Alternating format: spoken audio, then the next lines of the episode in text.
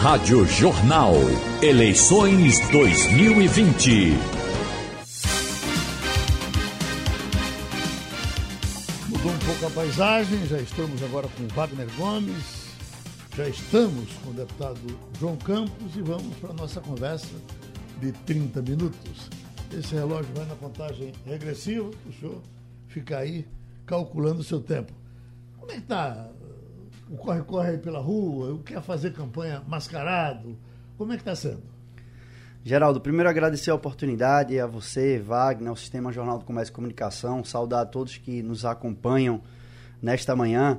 Nós vivemos um tempo muito diferente, né? A vida de todo mundo mudou. A vida de uma dona de casa, de um empresário, de um estudante, de um comerciante. E a vida também mudou na atividade da política. Então, fazer a eleição, fazer uma campanha durante um período de restrição, ela impõe uma capacidade de criatividade muito maior.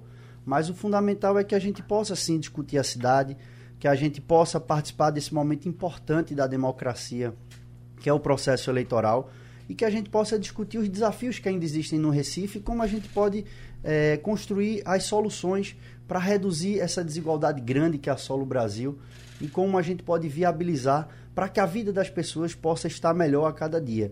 Então, é carregado de desafio, a gente tem que seguir todas as restrições que as autoridades sanitárias nos apresentam, não aglomerando, mas podendo sim fazer o olho no olho, utilizando as plataformas de comunicação para poder falar o que a gente pensa para o Recife. O senhor, ao mesmo tempo que está na sua campanha, está tendo que defender a gestão que está aí, no caso do Governo do Estado e Prefeitura do Recife. A gente sente que os outros candidatos dão sempre uma cutucada e, evidentemente, o senhor precisa defender. É defensável esse governo? Veja, Geraldo, até ouvindo, enfim, as falas dos candidatos, tem uma coisa que me impressiona. Eu vejo falarem tão mal do Recife. Parece que o Recife não tem nada de bom, parece que o Recife é um desastre. Não é assim. A gente é uma cidade aguerrida, bonita, com muita criatividade, que avançamos muito ao longo do tempo, mas lógico, sempre vai ter desafio pela frente. Não vai ter nenhum dia que a gente vai chegar no final do dia e achar que todos os desafios estão encerrados de uma cidade como Recife. Não. Agora, é uma cidade que avançou muito. Não existia o Hospital da Mulher antes de Geraldo, não existia Faixa Azul, não existia Compaz, não existia Escola do Futuro, não existia iluminação de LED, não existia uma série de ações. Hoje, por exemplo, o Geraldo está inaugurando o Hospital do Idoso. Ele fez 2 grandes hospitais nos 2 mandatos. Nenhum prefeito do Recife nunca fez hospitais desse porte voltado para uma atenção especializada. Então, o Recife avançou muito, mas lógico, a gente ainda tem muito o que avançar. O que me chama a atenção é porque as pessoas, os candidatos, não têm a capacidade de reconhecer avanço. Passa 30 minutos falando só mal do Recife. Não é assim. A gente não gosta de quem só coloca gosto ruim nas coisas. Imagine você mora na sua casa, num apartamento, tem um vizinho que tudo ele reclama, tudo é gosto ruim, tudo está negativo, tudo não presta, tudo está do jeito desagradável. Não é agradável conviver desse jeito. A gente tem que saber fazer crítica, é importante fazer crítica. A crítica acrescenta, a crítica pode nos ajudar na condução de uma caminhada.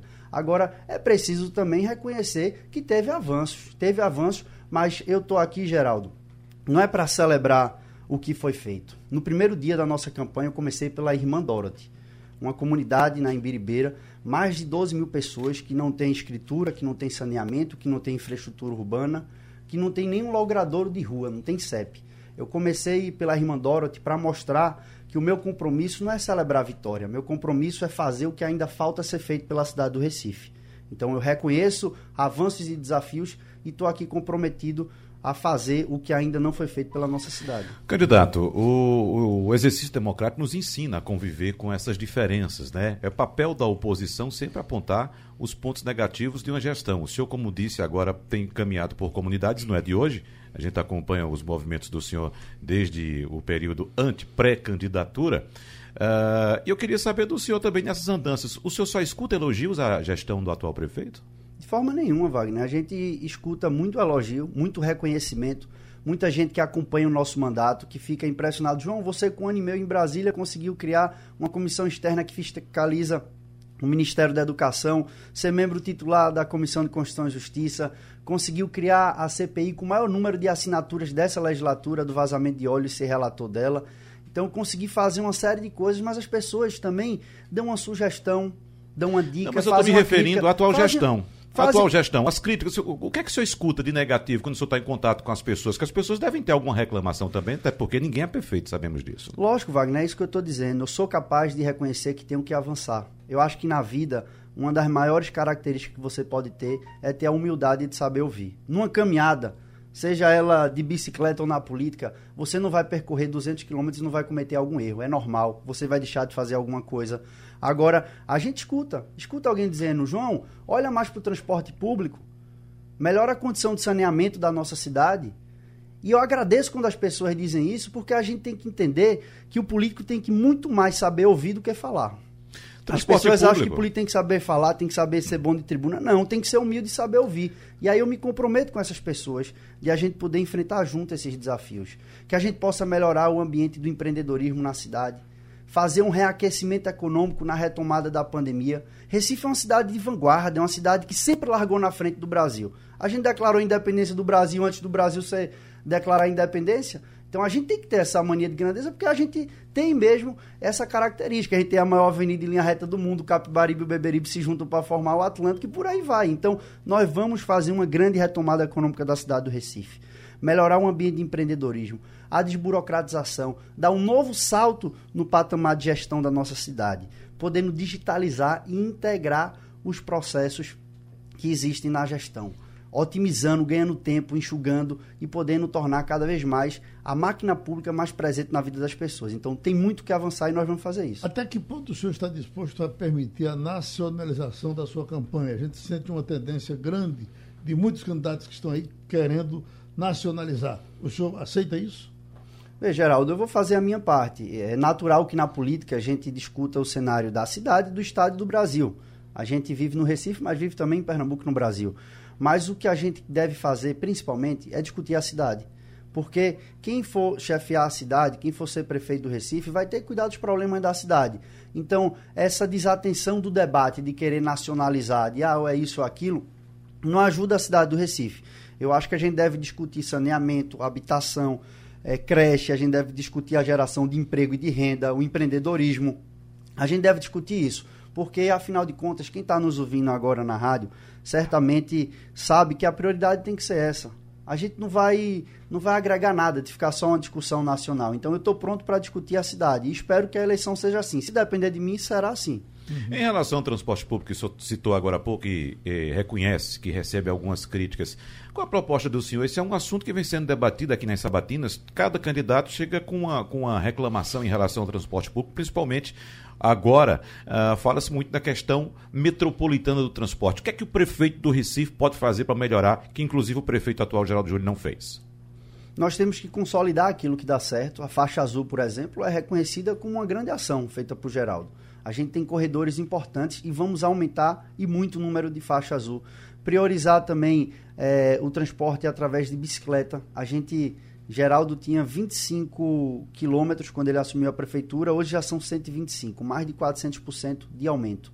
Mas nós vamos fazer o exercício da presença no consórcio metropolitano com muito mais força.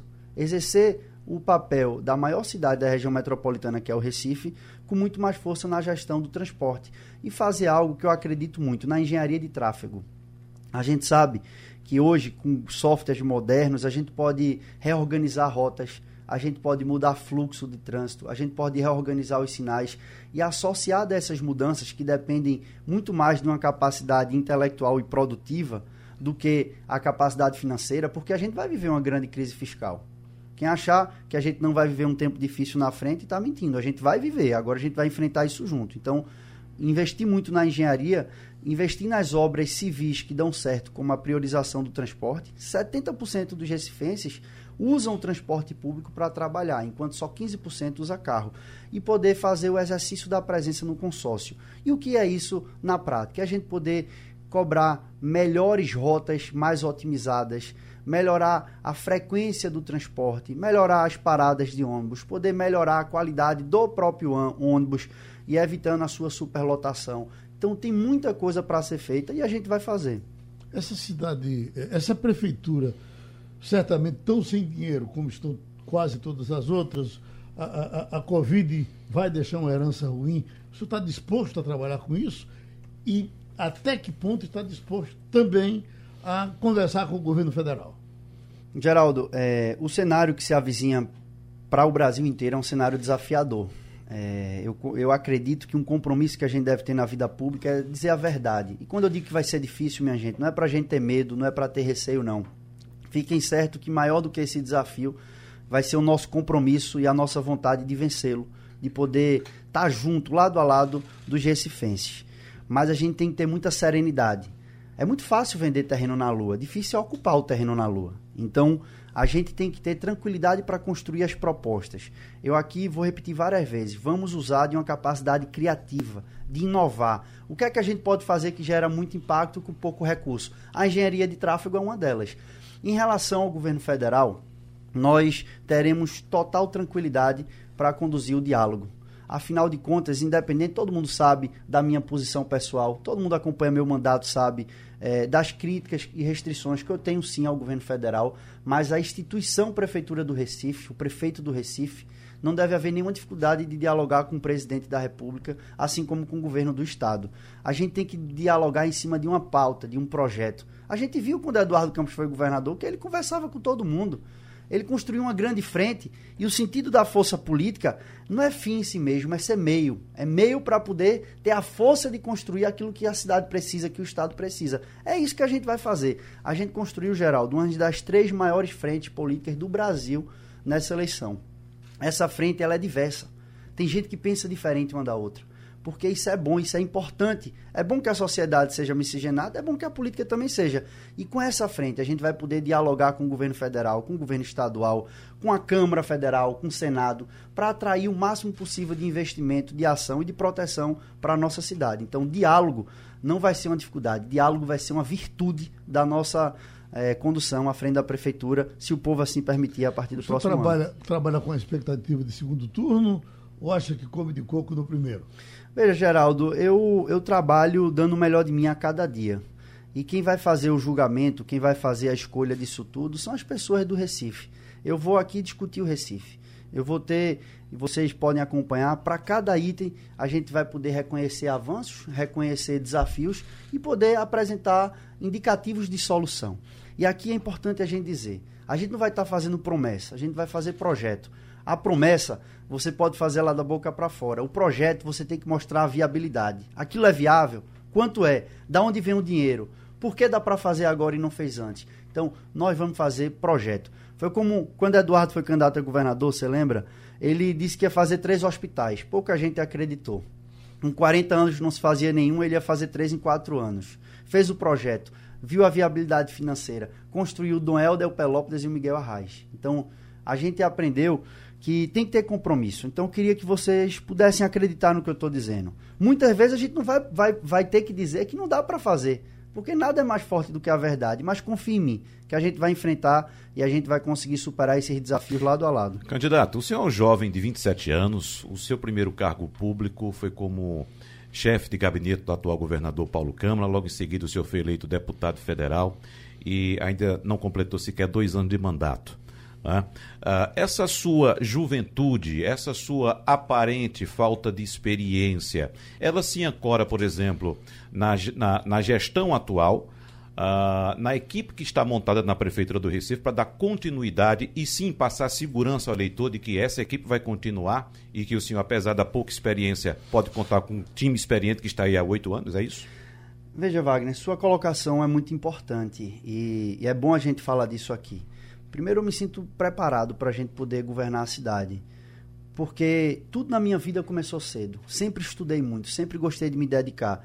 E a gente tem que ter a humildade de saber ouvir. E saber ouvir, Geraldo, quem tem experiência, quem conhece a cidade como você, que tem uma história de vida, que Pesqueira entregou você à cidade do Recife e conhece tanto, que a gente possa ouvir quem tem mais experiência. Mas na política, e aqui eu queria dizer isso, a experiência é diferente de aptidão ou de talento. É como no futebol.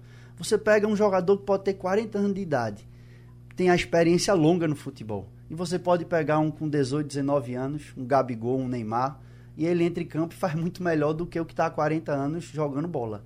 Então, a experiência não necessariamente significa que você vai dar certo para aquilo.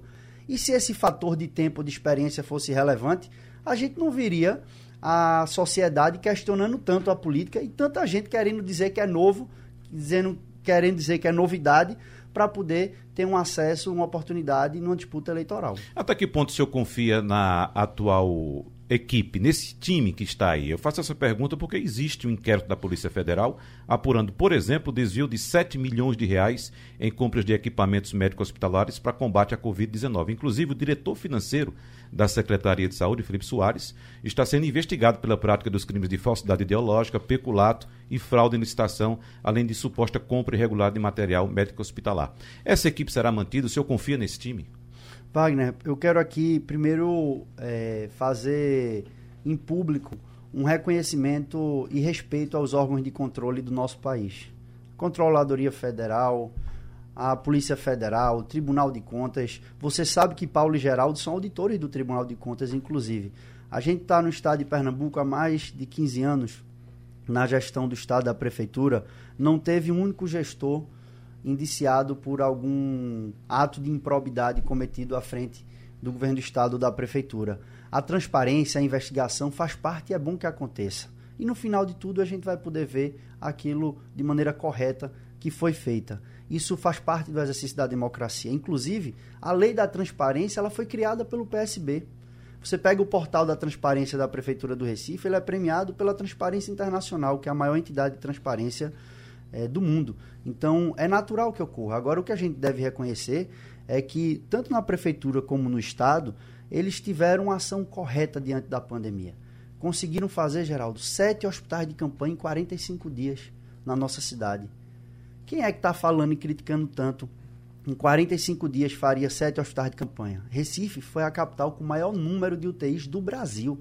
Você pega São Paulo, Rio de Janeiro, Belo Horizonte, pega a cidade rica do Brasil. Nenhuma fez o que Recife fez em número de leitos. Foi por isso que nosso sistema não colapsou e que a gente conseguiu proteger a saúde dos recifenses. Mas objetivamente, o que eu perguntei, o senhor confia nessa equipe? O Wagner levantou, prefeito, pelo seguinte, porque o seu pai dizia, Jaba sempre disse que em política se defender é muito ruim. E há pouco passou por aqui Mendonça Filho, só estou lembrando porque isso aconteceu, e ele já puxou o detalhe aí do porco, o respirador de porco e tal. E isso certamente o senhor vai ter que enfrentar por um bocado de tempo aí até terminar a campanha. Isso é defensável? O senhor tem documentos para se defender disso? Geraldo, veja... Que não é o senhor, é o governo que passou, claro. Eu só queria complementar, Geraldo, que a questão do time. É isso que eu quero enfatizar para o candidato, a questão do time. O senhor confia nesse time que está aí? É um time que a gente confia, é um time que já mostrou que faz. É um time que fez o Hospital da Mulher, que hoje está inaugurando o Hospital do Idoso, que fez a Faixa Azul, que fez o Compaz, que fez a Escola do Futuro, que fez 17 creches na cidade, que dobrou o número de CRAs. É um time que conseguiu multiplicar por 4 o número de ciclovias na cidade. É um time que sabe fazer. É um time que sabe fazer, mas é como eu disse, numa caminhada alguém pode errar. E é importante, se errar, pode reconhecer o erro. Eu disse aqui, respeito os órgãos de controle, é importante numa democracia que exista transparência. Agora, nesse item que Geraldo falou, por exemplo, vocês sabem que qualquer medicamento, qualquer equipamento para ser feito, ele é testado em animais. Iria receber uma certificação da Anvisa. A certificação não foi comprovada, foi devolvida e devolvido o dinheiro. Agora a gente estava numa guerra. Wagner, Geraldo, vocês podem acessar a internet, inclusive o Jornal do Comércio deve ter publicado. O Departamento de Estado norte-americano mandou avião de guerra com malotes de dólar para comprar, interceptar respirador na China. Então você pegou as 2 maiores empresas de transporte do mundo, a FedEx e a UPS. Fizeram interceptação de todo tipo de medicamento e equipamento no mundo inteiro, seja na Europa, seja na Ásia, na África, para poder levar para os Estados Unidos. A gente viveu uma guerra. Quem foi covarde e não teve coragem de defender o seu povo, a gente viu o que aconteceu. Hospital saturando, acabando o leito. Aqui no Recife a gente teve coragem de enfrentar a pandemia, montamos 7 hospitais. Isso fez a diferença na vida das pessoas. Quem teve coragem, quem teve medo, viu o hospital não tendo vaga e as pessoas morrendo porque não tinham o direito a um respirador. Escute, tem aqui o nosso Inaldo, ele é do Pina, está querendo que o senhor dê um passeio com ele pelo centro do Recife. Essa cidade tão bonita, deputado, como vai ficar, por exemplo, a situação da Dantas Barreto? Eu estou achando que a cidade está muito bagunçada. Que imagem o senhor tem do Recife? O que é que pode mudar no Recife para essa cidade ser essa coisa gostosa que a gente sempre gosta de ver. Uma colocação muito importante, a gente falar do bairro do Recife, falar do centro ampliado, da Dantas Barreto. A gente sabe que tem um projeto importante para Dantas Barreto, para poder estender o seu acesso e poder viabilizar um maior fluxo de pessoas nesta importante avenida. E a gente sabe que o bairro do Recife é um espaço que cultiva um carinho do recifense. A gente encontra uma nova vocação para o bairro do Recife. Hoje a gente tem uma vocação da indústria de tecnologia de informação. A gente tem que fortalecer isso. A gente já tem incentivos que reduz o ISS, por exemplo, a 2% para quem está no bairro do Recife. E eu penso que o desafio central agora é a gente poder fortalecer a moradia no centro do Recife. Que a gente possa viabilizar a moradia, porque onde as pessoas moram, aquele lugar tem vida. Então, se não é no bairro do Recife, mas é no São José, na Rua da Aurora, é no centro ampliado, mas nós temos que fortalecer a moradia, porque fortalecendo a moradia a gente vai conseguir fortalecer também o desenvolvimento econômico daquela área. Agora, e encontrar novas vocações. Pelo seguinte, porque todos os outros dos últimos tempos pensaram nisso, é um problema antigo do Recife, que a gente fica perguntando, meu Deus, e quem é que vai resolver? Que ideia o senhor tem na cabeça para dizer, vamos cuidar de Guararapes, vamos cuidar da própria Dantas Barreto, enfim, esses prédios desocupados, que ideia o senhor tem diferente dos outros para ver se a gente bota isso para frente, que todo mundo quer que isso aconteça? Isso, a primeira coisa que eu anuncio em primeira mão também, uma proposta nossa, nós vamos criar um escritório de otimização das liberações no centro do Recife. Então, a gente vai colocar IFAM, Corpo de Bombeiro, Prefeitura, Governo do Estado, a gente precisa ter todo mundo conversando numa mesma sala, para poder otimizar as licenças e facilitar para quem quer investir naquela área. A gente sabe hoje, quem for um comerciante ou estiver tentando fazer algum investimento no centro do Recife, você tem que ter uma boa vontade imensa para conseguir superar todas as normativas legais para poder começar o negócio. E ainda correndo um risco do próprio mercado, que você corre um risco a poder investir. Então, nós vamos desburocratizar esse processo de licenciamento e de autorização. E depois entender que a solução para áreas específicas da cidade do Recife, ela não depende só do poder público. A gente precisa reinaugurar aquele tempo de quando Eduardo era governador, que melhorou o ambiente de negócio, que a gente conseguiu trazer a iniciativa privada para junto com o poder público, construir a alternativa. A Guararapes, por exemplo, a gente tem que fortalecer um plano de habitação na Guararapes, porque você pode colocar, imagine, você tem no Porto Digital, né, naquele ecossistema, são mais de 350 empresas, muitos jovens trabalhando, a gente pode criar um grande plano de moradia em parceria com o Porto Digital, que viabilize a requalificação de prédios importantes no centro ampliado e que a gente consiga ocupar. Quem trabalha no bairro do Recife mora ali perto. Então você vai começar a tornar as vias, como a gente fez na Rio Branco, elas voltadas ao pedestre, com uso exclusivo de pedestre, que você começa a criar um movimento de proteção da cidade. Então, para a gente melhorar um espaço, a gente tem que ocupar esse espaço. O desafio, deputado, hoje é reorganizar a vocação econômica do centro. Em relação a recursos, a questão fiscal, o senhor disse agora há pouco, inclusive, muito bem colocado, que promessa é uma coisa, projeto é outra. Eu me ative a ler o escopo do seu programa de governo e ainda não encontrei nada consistente em relação à questão de recursos. Né? São muitos projetos anunciados, como o senhor está anunciando agora, e eu quero saber recursos, porque nós vamos entrar num ano bastante difícil, um ano fiscal bastante difícil, 2011, já tivemos nesse ano 2020, inclusive, a cogitação por parte do atual prefeito de antecipação do IPTU. Então, a situação fiscal certamente vai ser muito difícil. Onde buscar recursos para colocar em prática tudo isso que o senhor está falando aqui na entrevista? Wagner, primeiro destacar que o que você leu foram as diretrizes do programa, né? Então, a gente... eu falei escopo, não é nem o projeto. A gente anunciou as diretrizes do programa e todas as ações que a gente vai fazer. Primeiro a gente faz o cálculo, sempre fui muito perfeccionista na minha vida, a formação de engenheiro também ajuda disso, eu gosto de fazer conta e saber o que dá e o que não dá. A gente tem hoje um orçamento público que é um desafio em todo o Brasil. A gente só tem 4% de discricionariedade no orçamento. Isso gira em torno de 100 milhões de reais por ano. Então, o desafio de, por exemplo, hoje ter uma boa relação com a bancada federal, poder conseguir emendas federais, que a gente viabilize projetos de infraestrutura na cidade, que a gente possa ter o diálogo com o governo do Estado e com o governo federal. E o principal, que a gente reinaugure um tempo de diálogo intenso com a iniciativa privada. Porque quando Pernambuco crescia 10, 11% ao ano, Foi com esse tempo que a gente conseguiu expandir a rede de escola integral, conseguiu construir o hospital, conseguiu fazer mais de 15 UPAs na região metropolitana. Então, tem que ter crescimento econômico para aumentar a receita, para com o aumento de receita você fazer a ação que enfrenta a desigualdade social, que é o nosso maior problema. Então, o desenvolvimento econômico, ele está ligado diretamente com a proteção social. Tem que crescer a cidade para gerar mais receita e, com isso, a gente fazer a proteção social que é justa e merecida. Uhum. Um pouquinho sobre a sua vida pessoal. Vamos nela? O senhor é engenheiro civil? Eu sou engenheiro civil, me formei na Universidade Federal de Pernambuco. Uhum. Entrei ainda no segundo ano do ensino médio na universidade. Me formei no tempo regular do curso. Na área de engenharia, eu sempre... foquei meus estudos na parte de recursos hídricos, então fiz iniciação científica na modelagem de enchentes da Mata Sul, então rodei modelos hidrológicos e hidrodinâmicos para prevenção de cheia e depois foquei mais no desafio hídrico do semiárido. Então, tem 27 anos? Tenho 26 anos. 26? Isso. Eu torço pelo Náutico? Eu gosto de coisa difícil, eu torço pelo Náutico. Bebe? Eu bebo socialmente. Fuma? Não. Já que ele bebe socialmente, Geraldo, deixa eu fazer uma pergunta aqui que me é muito caro, esse segmento é muito caro para mim e que eu vou cobrar de qualquer prefeito que seja eleito, muito como eu faço sempre, a questão dos mercados públicos do Recife, né?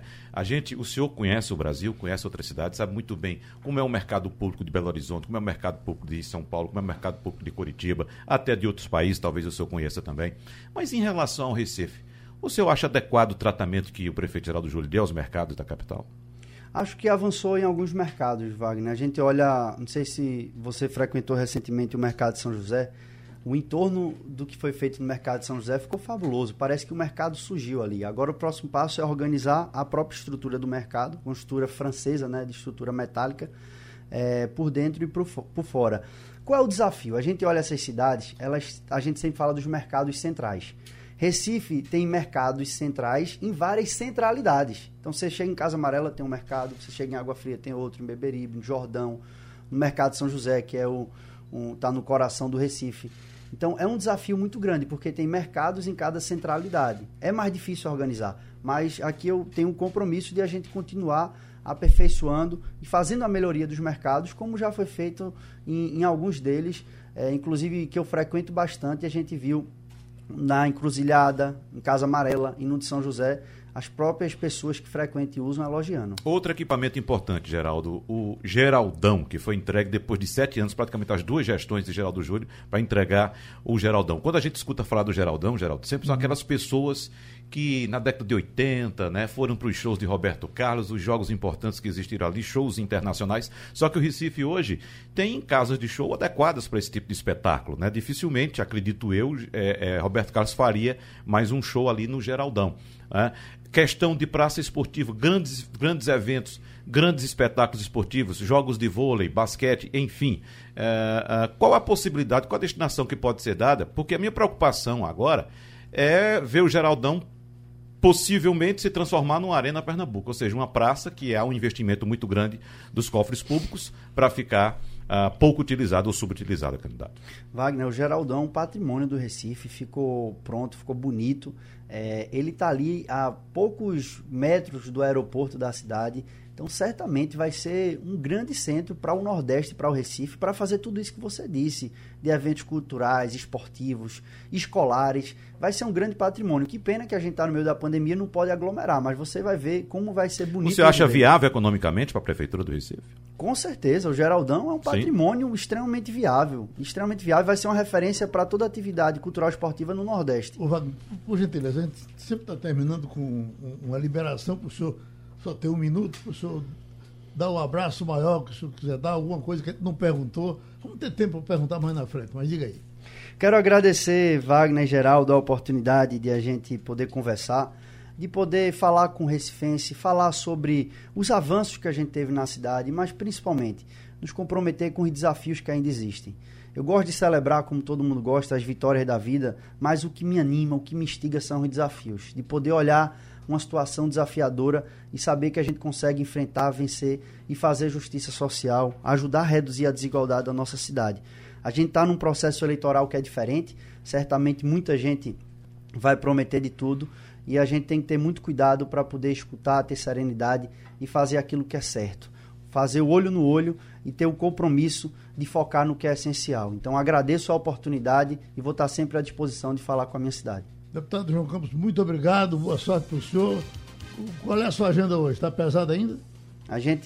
Eu vou ter uma reunião e em seguida tenho 4 agendas públicas à tarde. Vamos em frente. Muito obrigado. Um abraço. Rádio Jornal. Eleições 2020. Rádio Jornal. Eleições 2020.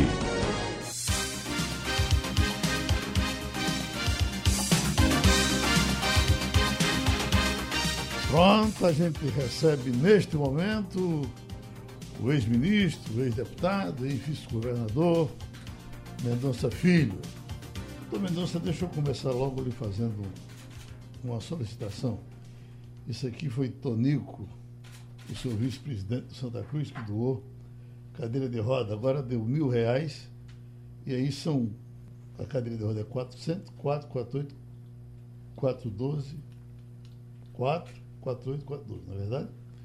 Para 3 cadeiras, faltam R$200.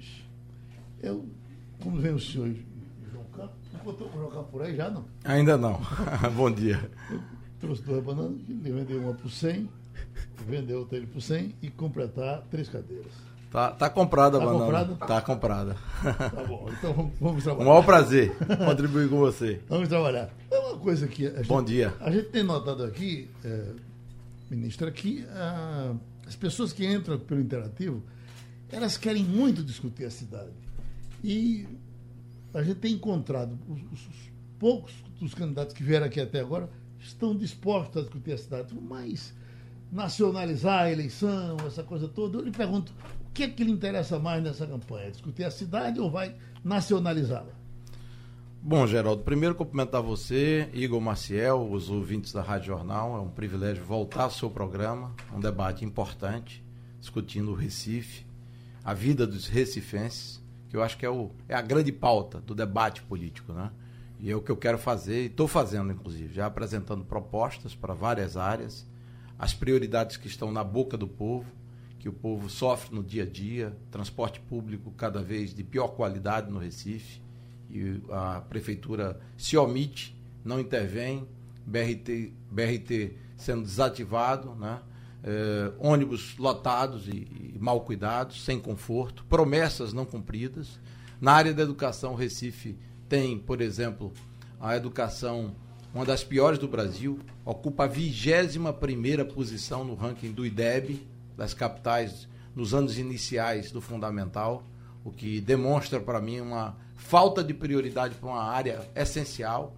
Muitas mães, ainda ontem tive em Roda de Fogo, reclamando falta de vagas em creches e exigindo, evidentemente, a ação da prefeitura. E nós temos compromisso de ofertar pelo menos 10 mil novas vagas. Nós temos apenas 6 mil vagas em creches no Recife. Para se ter uma ideia, Petrolina, que é uma cidade muito menor, tem mais vagas em creches do que o Recife. Então, a gente precisa trabalhar para atender as demandas da população, das mães e das crianças. Se você for para a área de saúde, a atenção básica foi totalmente desprezada na cidade. Eu estou falando do posto de saúde, do medicamento que a mãe de família no Vasco, Nova Descoberta, no Ibura, precisa e que muitas vezes falta, o médico especialista, a operação de saúde, o atendimento de saúde para a população vai de mal a pior. Eu tive outro dia desse no Passarinho, e ouvi um relato de um cidadão que dizia que a situação era tão crítica que ele chegava de madrugada num posto, 4 horas da manhã, às vezes até mais cedo, e era atendido meio-dia, com fichas. Então esse é o quadro da saúde no Recife. A epidemia, no caso a pandemia, aqui na capital pernambucana, foi a demonstração clara do nosso colapso do sistema de saúde. Na capital pernambucana, na cidade do Recife. Tanto é que a mortalidade aqui por Covid foi o dobro de Salvador. E Salvador é uma cidade no Nordeste, tão pobre como o Recife, o que para mim é uma caracterização, uma demonstração de que o Recife desprezou a nossa população no atendimento de saúde. Então, eu citei esse panorama inicial para que a gente possa encaminhar o nosso debate tendo em vista as prioridades que afetam diretamente o povo, né? Saúde, educação, transporte público. Eu quero resgatar o Recife. Meu dever como cidadão, eu tenho uma vida pública aí, posso dizer, consagrada, fui governador, ministro da Educação, que é uma pasta extremamente relevante e difícil de tocar, e Recife hoje está abandonada, esquecida, é uma cidade linda, bela, tem um potencial gigante, pode gerar empregos, oportunidades para a juventude, para o nosso povo, mas, infelizmente, falta governo, falta comando, falta liderança, e eu quero devolver isso, modéstia à parte, ao lado de Priscila Krause, que é minha vice, para que a autoestima do recifense, o bem-estar, a disposição de morar numa cidade que tem realmente muita coisa bela, volte a ser uma coisa prazerosa. Infelizmente, hoje, Recife está parada no tempo e no espaço. São 10 candidatos. Ministro, o senhor tem 9 concorrentes aí tentando essa vaga que o senhor quer. Quem é seu grande adversário nessa campanha? Eu não escolho adversário, Geraldo. Eu não tenho um adversário predileto. Para mim, eu digo, a disputa é no sentido de que quem está, eu digo, se colocando para a disputa tem que defender a sua história política, a sua capacidade de trabalho, sua experiência. Eu tenho experiência. Eu sei fazer, modesta parte, onde passei deixei legado realmente realizador. O MEC, você sabe que quando eu entrei no Ministério da Educação, pouca gente acreditava que eu pudesse dar conta. A máquina do MEC é uma máquina de um orçamento de 130 bilhões de reais, mais de 20 vezes o orçamento da Prefeitura do Recife, com universidades, interagindo com prefeitos, governadores. Trabalhei para todos, indistintamente, sem discriminar ninguém, prefeitos do PT, do PSB, do DEM, porque o que importa mesmo na área da educação e na política pública é atender a população, levando creches, escolas, quadras, né? Investindo em mudanças profundas na educação brasileira, como a reforma do ensino médio, ampliando a oferta da educação em tempo integral. Então, esse legado nosso no MEC, ele, de certo modo, reforça a percepção para o eleitor, para o cidadão, de que Recife tem que pensar com muito cuidado. A gente está numa fase que a gente vai viver o pós-pandemia, com limitação de recursos, com dificuldades de gestão, e precisa ter capacidade de trabalho, interação com o governo federal. Não vou, de forma nenhuma, deixar de buscar apoio do governo federal. Essa brigalhada atual daqueles que ocupam o poder hoje, como o prefeito Geraldo Júlio, o governador, de ficar, eu digo, rivalizando e brigando com o governo Bolsonaro, isso não vai fazer parte do meu dia a dia. Pelo contrário, vou buscar apoio do governo Bolsonaro. Já visitei 9 ministros para atuar na área de segurança pública com André Mendonça, equipando a Guarda Municipal, criando a Academia da Guarda Municipal, dando a ela o poder de andar armada. Nós somos uma das 2 únicas capitais do Brasil que a Guarda não pode andar armada e defender o patrimônio público e o cidadão, né? Cuidando da juventude, desprezada no Recife. A juventude hoje não tem acesso a lazer, cultura, esporte, qualificação profissional. Vou resgatar um projeto, inclusive, da época que eu fui governador, o Estação Futuro.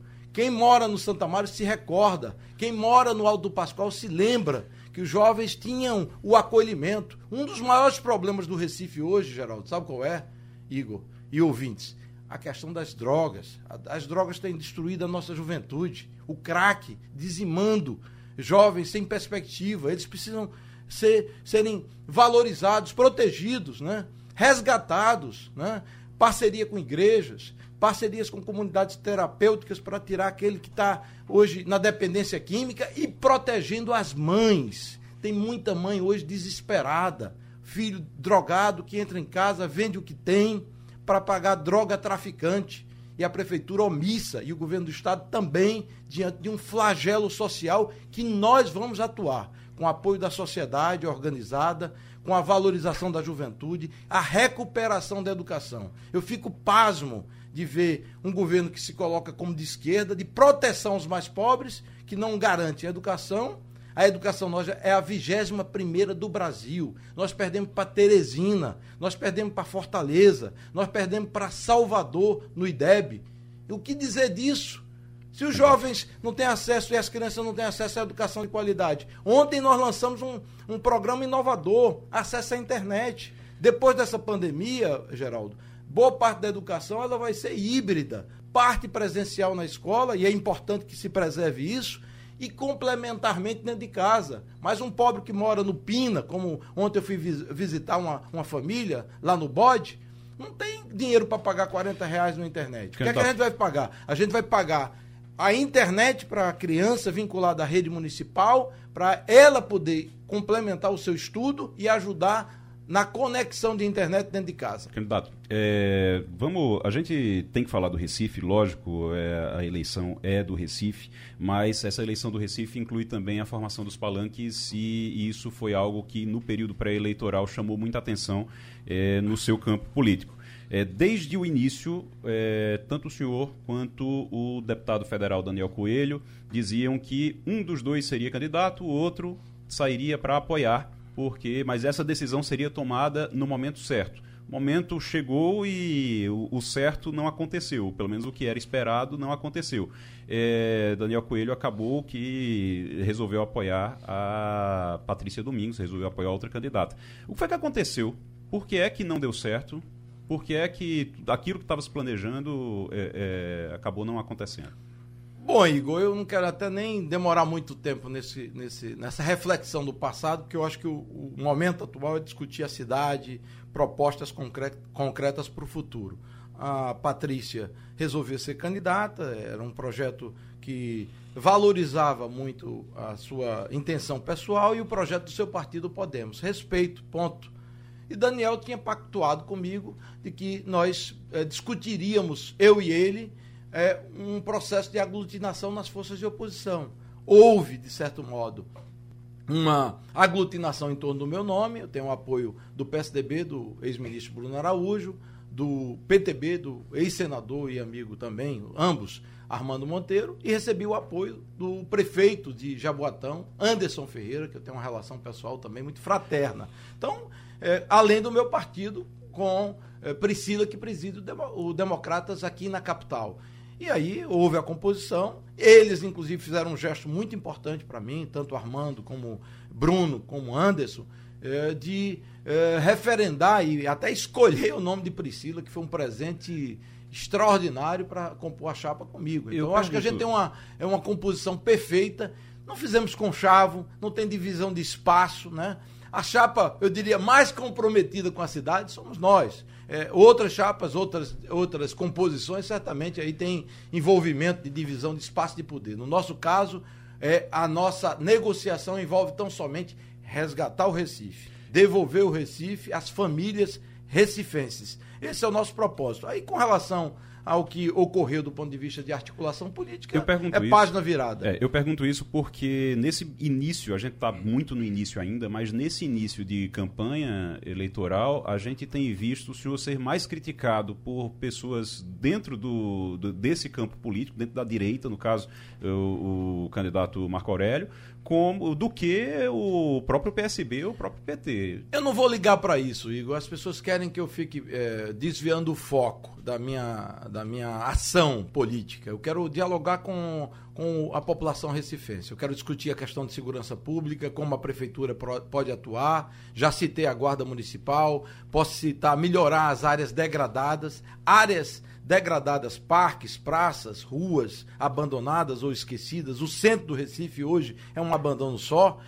São áreas de território farto e fácil para a bandidagem. Então a gente tem que recuperar essas áreas, devolver a vida. É um projeto meu, devolver a vida ao centro do Recife. Discuti, inclusive, com o reitor do IFPE e o diretor do Instituto Federal aqui de Pernambuco para transferir todos os cursos de nível superior do IFPE para o centro do Recife. A gente tem que reocupar o centro. O centro está sendo esvaziado. Se não houver gente circulando, gente morando, e uma reocupação do centro, ele vai ficar cada vez mais degradado e abandonado. Criar estímulos de IPTU.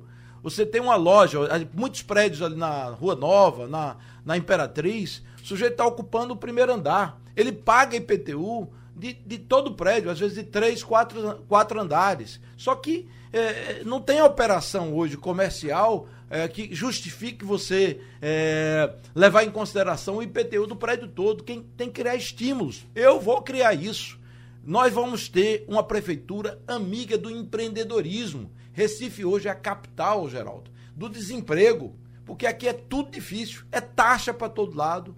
Você tem taxa de lixo para muitos imóveis comerciais, que é maior do que o IPTU. O IPTU é um dos mais caros do Brasil, a gente tem que acabar com essa farra e também acabar com outra vergonha do Recife, que é a indústria da multa, que foi instalada pelo PSB, por Geraldo Júlio. Essa indústria da multa que elevou de 2018 para 2019 de 50 milhões para quase 100 milhões de reais. Qualquer motorista da cidade do Recife, taxista, motorista de aplicativo, de transporte escolar ou proprietário de um veículo simples na periferia do Recife sabe do que eu estou falando. Ele sofre no trânsito do Recife. É uma política deliberada. Aí você diz assim, não, mas tem que combater os infratores. Mas não é assim. O que é investido em educação do trânsito? Muito pouco. E aí o que eu combato é a pegadinha, é aquela variação de velocidade, a placa escondida, o sujeito é 40 numa hora, depois 50 no outro, depois 30 no outro, e o motorista não sabe o que faz. E aquela coisa também do guarda estar sendo orientado, até mudança de faixa, que é uma coisa muito subjetiva, de se ter uma situação, como é que eu diria, de multa a todo custo. E para falar e finalizar sobre empreendedorismo, eu quero dizer aqui que a Prefeitura não aderiu à medida provisória que incentiva o empreendedorismo que foi editada pelo governo do presidente Bolsonaro. Isso é um absurdo. Para se abrir uma lanchonete aqui, Igor, você gasta de início, de cara, R$3 mil. Se você tiver na sua residência um espaço, uma garagem, que você vai montar uma pequena confecção, você vai dobrar o seu IPTU. Porque o que o PSB sabe é cobrar taxa, imposto e multa do cidadão. E devolver que é bom em serviços públicos, infelizmente, ele não faz. Chega aqui pelo nosso computador, Gilberto, que diz: Mendonça Filho, espero que o senhor seja futuro prefeito do Recife contra a vontade de Jarbas Vasconcelos. E eu lhe pergunto, uma relação histórica que o senhor teve com Jarbas Vasconcelos, foi vice-governador, foi governador em seguida, enfim, um vice-governador parceiro com o governador. O que é que acha? Como é que vai ser o trabalho de Jarbas, já que o PMDB está dividido? Tem a parte Bezerra Coelho, me parece que está com o senhor, não é isso? Você acha que Jarbas vai fazer corpo mole? Bom, aí tem que perguntar a Jarbas, não a mim, né? Veja bem, é um homem público que teve passagem por cargos importantes em Pernambuco, inclusive prefeito 2 vezes aqui do Recife, né? Uhum. Então, assim, tem uma passagem que marcou história na cidade. Inclusive, no período dele, diga-se passagem, dentre outras ações relevantes, o Recife antigo, o centro do Recife era outra vida. Uhum. Você fazia lá seu festival de serestas, né? E era uma coisa muito alegre. Hoje o centro e o Recife Antigo está uma área de território que você não circula em paz, e você tem que devolver a paz, não só o centro, mas outras áreas da cidade. Vai para a Orla de Boa Viagem, está lá, degradada, que é uma orla que todo recifense se frequenta e que você recebe visitas de fora, né? Então, o Recife, infelizmente, é uma cidade abandonada. Agora, o caminho de Jarbas, eu respeito, ele decide o caminho dele, maior de idade, senhor do seu destino e do seu caminho. O que eu quero é estar sintonizado com a população do Recife. E estou hoje. Interagindo com um cidadão que trabalha, é um cidadão que quer uma cidade melhor para se viver, é uma cidade que precisa oferecer educação, saúde, né? Qualidade de vida, segurança pública, mais parques e praças. Vamos transformar, se Deus quiser, o Hospital da Tamarineira num parque para atender aquele entorno ali de Casa Amarela e dos bairros vizinhos. Então, esse é o meu trabalho, esse é o nosso legado, investir na área de saneamento básico, que eu lamento muito que o candidato do PSB, que vem logo mais aí, está desprezando e desprezou quando votou contra o marco legal do saneamento, o candidato do PSB, o João Campos. Absurdo isso, né? Uma cidade que tem 40%, pouco mais de 40% de acesso à coleta de esgoto, tratamento de esgoto. Isso é um horror. Quer dizer, o saneamento básico, na promessa da primeira gestão de Geraldo Júlio, ele indicou no programa dele, registrado em cartório, que nós atingiríamos 60%. Até hoje, tá aí a população aqui em Beberibe, Passarinho, morando literalmente em cima do esgoto, boa parte do Recife. E aí fica com teoria eu diria, ideológica, que não vai entregar isso à Compesa. Eu quero exigir da Compesa. A Compesa tem que cumprir com sua obrigação. Se você pergunta se a população é satisfeita, muito pelo contrário. Cobra taxa, cobra conta e, infelizmente, nem água nem esgoto em muitos bairros do Recife. Eu fico pasmo, visitando Nova Descoberta, Igor. Recentemente, há poucas semanas, eu me deparei com uma rua inteira. A reclamação, sabe qual era? Falta d'água. Em meio a uma pandemia, o povo precisando se assear, tomar banho, quer dizer, os serviços básicos, e não tem água. Então, disse... isso, se porventura a Compesa não cumprir, a prefeitura vai fazer cumprir diretamente ou terá a sua atuação para fazer com que isso aconteça. O senhor disse que não teria problema, não terá problema, caso seja eleito, de ir conversar com o governo federal, diferente do que faz hoje o governo do Estado, que tem essa ponte, que conversou com 9 ministros recentemente. Como é que seria a sua relação com o governo do Estado, então? Porque o senhor está fazendo críticas também ao governo do Estado. Então, como é que seria a sua relação? Muito fácil de ver, Igor. Seria e será exatamente igual como foi com o ministro da Educação. Como é que foi minha relação com o ministro da Educação? Qual foi o prefeito de Pernambuco, do PT, do PSB, que foi discriminado, do PMDB, de qualquer partido? Pelo contrário. Muitas pessoas até dizem a mim que eu perdi a eleição para senador por 1%, e quero dizer que ganhei no Recife, e agradeço à população recifense, fui o senador mais votado nessa última eleição, ganhei de Jarbas e de Humberto aqui na capital, no Recife, agradeço a todos vocês pela grande votação que tive, 270 mil votos. Eu nunca discriminei Paulo Câmara, não, muito pelo contrário, ajudei ele. Essas escolas técnicas estaduais, essas ETEs, boa parte delas foram inauguradas com recurso do Ministério da Educação. A ampliação da educação em tempo integral, que foi iniciada com o ginásio pernambucano, sob minha coordenação quando eu era vice-governador, se deu com meu apoio. Quadras, escolas, muito apoio do Ministério da Educação. A correção do valor repassado para a merenda escolar, para o estado de Pernambuco e para os municípios, também o transporte escolar. Então, não vou ter dificuldade nenhuma, vou chamar o governador, tem temas que são temas de interesse comum, por exemplo, saneamento básico, transporte público, né? Que a gente precisa... Segurança. A gente vai ter que interagir. É uma coisa, um erro básico imaginar que o Recife não possa pensar metropolitanamente. O lixo do Recife, Geraldo, vai para onde? Para Jaboatão. A água do Recife vem da onde? Pirapama, no Cabo, vem aqui Tapacurá, vem de Carpina, né? Vem de Botafogo. Quer dizer, você imaginar que o Recife vai ficar uma cidade isolada é um erro, um equívoco. Imaginar que o sistema de transporte público vai ficar, eu digo, isolado do Recife, isso vai aumentar o preço da passagem, dificultar a vida, criar outra estrutura. A gente tem que pensar sempre Recife liderando a região metropolitana. Escute, o senhor tem uma responsabilidade também estadual, porque o senhor, como a liderança maior do Democratas, certamente vai ser chamado para o interior, para participar. Vai ter tempo de se dividir entre Recife e cidades do interior? Não, Geraldo, não. Minha prioridade única é Recife. O senhor falou na responsabilidade metropolitana do Recife. Há propostas de candidatos que são seus adversários de tirar ou de modificar a participação do Recife no consórcio do transporte público.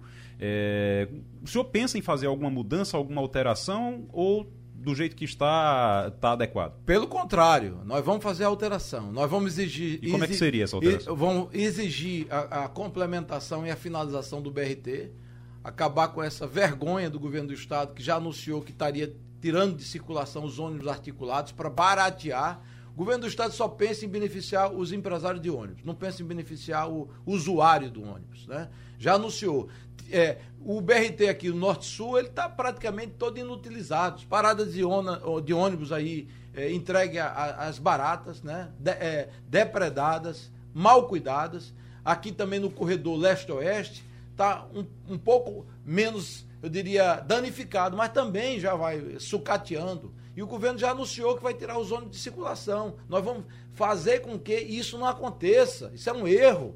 O BRT é uma conquista da população. A população reclama, ônibus lotados, reduziram a frota, reduziram a frota de ônibus durante a pandemia, sequer reestabeleceram na plenitude a população sendo transportada. Prometeram tarifa única no passado, como Paulo Câmara, até hoje. É muita promessa, muita propaganda. Nesse quesito, os governos do PSB, eu quero dizer, são muito competentes. Até quando estava iniciando aqui nosso debate, já havia uma propaganda do governo do Estado. Véspera da eleição, então, eles querem fazer todo tipo de propaganda para iludir a população. Ninguém aguenta mais. Você se lembra da navegabilidade do Capibaribe? Eu quero alertar o ouvinte.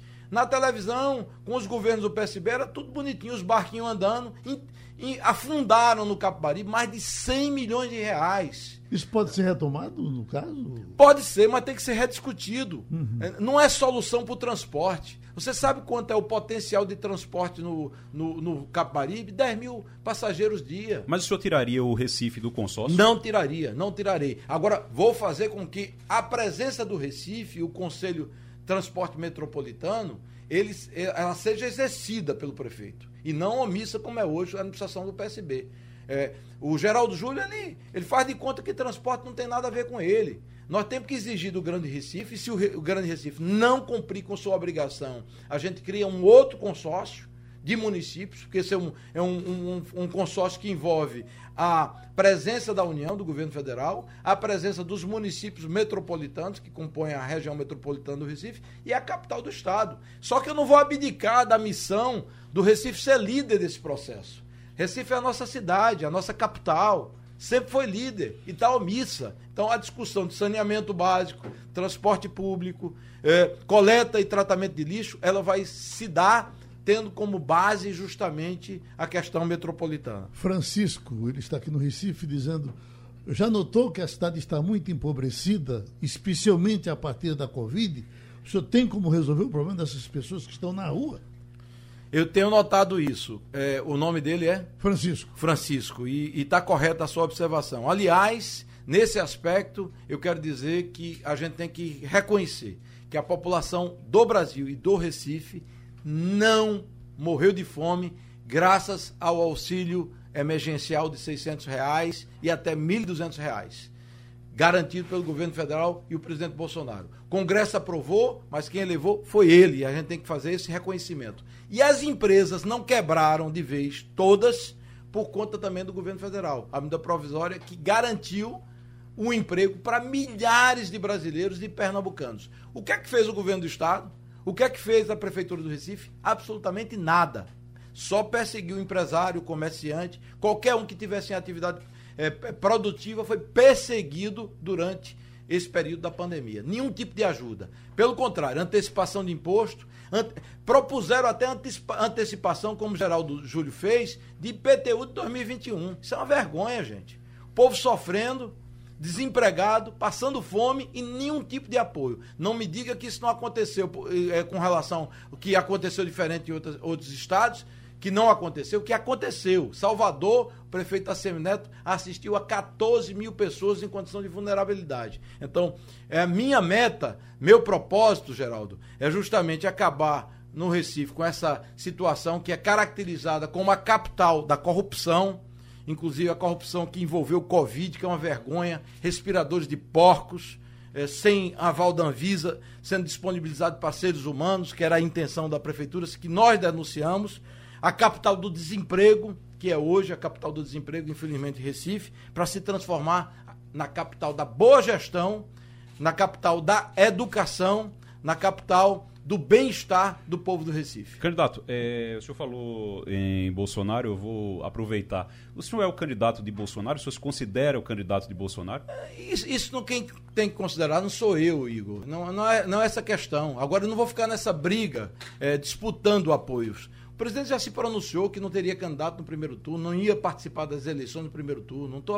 Eu não estou à procura disso. O que eu quero dizer é que uma cidade como o Recife, a população pobre de qualquer recanto da cidade precisa de creche, precisa de escola, precisa de saúde, precisa de transporte público, precisa de segurança pública. E eu não vou ficar alimentando uma briga boba do PSB com o presidente da República. Ele é presidente eleito com 57 milhões de votos. E eu vou buscar apoio dele.